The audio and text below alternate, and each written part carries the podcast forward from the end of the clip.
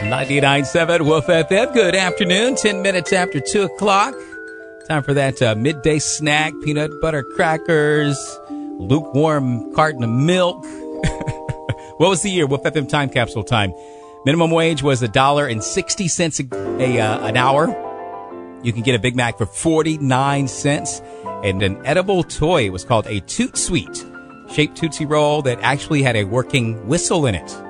The year 1968. On this very day in 1968, Mr. Rogers first aired on C or uh, PBS.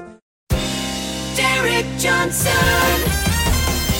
99.7.